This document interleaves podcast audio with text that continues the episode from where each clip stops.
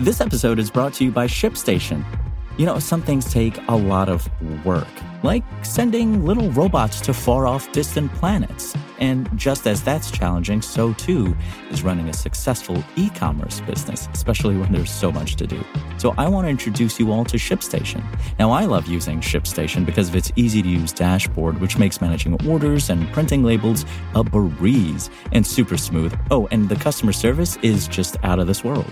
It's exactly what you need to help grow your business. Sign up for your free 60-day trial at shipstation.com slash technews. That's shipstation.com slash technews. This is Engadget. Here's what's happening in the world of technology.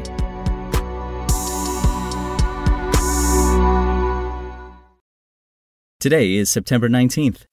Almost exactly five years after Hurricane Maria left Puerto Rico in the dark, the U.S. territory is once again facing a power crisis.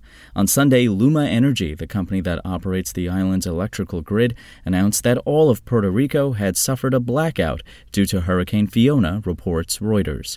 With the storm nearing the island's southwest coast, the National Hurricane Center warned of catastrophic flooding as Fiona began producing winds with recorded speeds of 85 miles per hour. Even before making landfall at 3:20 p.m. local time, the storm left a third of Luma's customers without power. On Twitter, Puerto Rico Governor Pedro Pierluisi said the government was working to restore power, but after the events of 5 years ago, there's worry there won't be an easy fix. In 2017, Hurricane Maria caused the largest blackout in U.S. history when the Category 5 storm battered Puerto Rico, leaving 3.4 million people without power. The island had only recently begun rebuilding its weakened infrastructure, with blackouts a daily occurrence in some areas. Officials have tried to stress that Hurricane Fiona won't bring a repeat of 2017.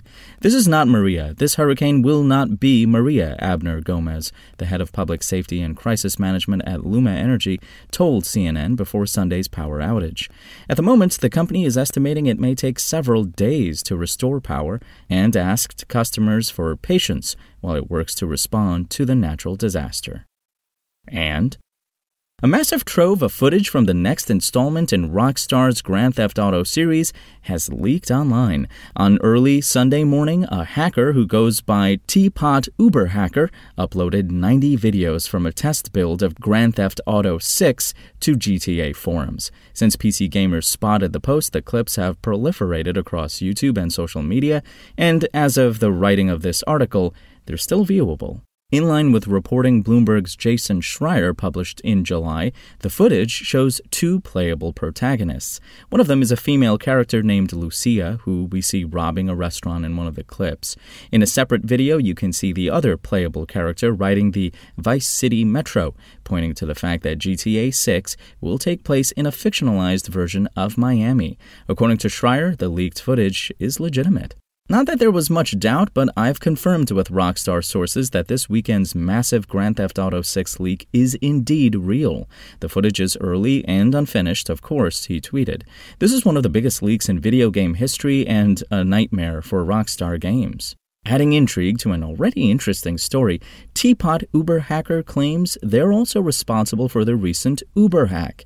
They said they obtained the test build after gaining access to a Rockstar employee's Slack account and may upload additional data online, including source code and assets from GTA 5 and GTA 6, as well as the test build itself.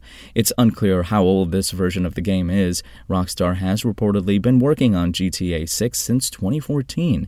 In July, Schreier reported the studio was at least another two years away from releasing the game to the public.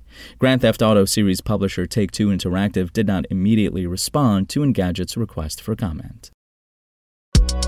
If you want to catch the latest tech news as it's happening, check out Engadget.com or tune in again every weekday.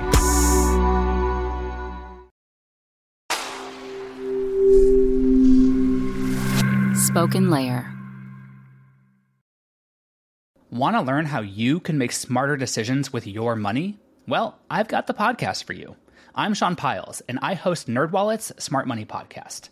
Our show features our team of nerds, personal finance experts in credit cards, banking, investing, and more. And they'll help you make the most of your money while cutting through the clutter and misinformation in today's world of personal finance. You'll get clarity on strategies to help you build your wealth, invest wisely, shop for financial products, and plan for major life events. Listen to NerdWallet's Smart Money Podcast wherever you get your podcasts.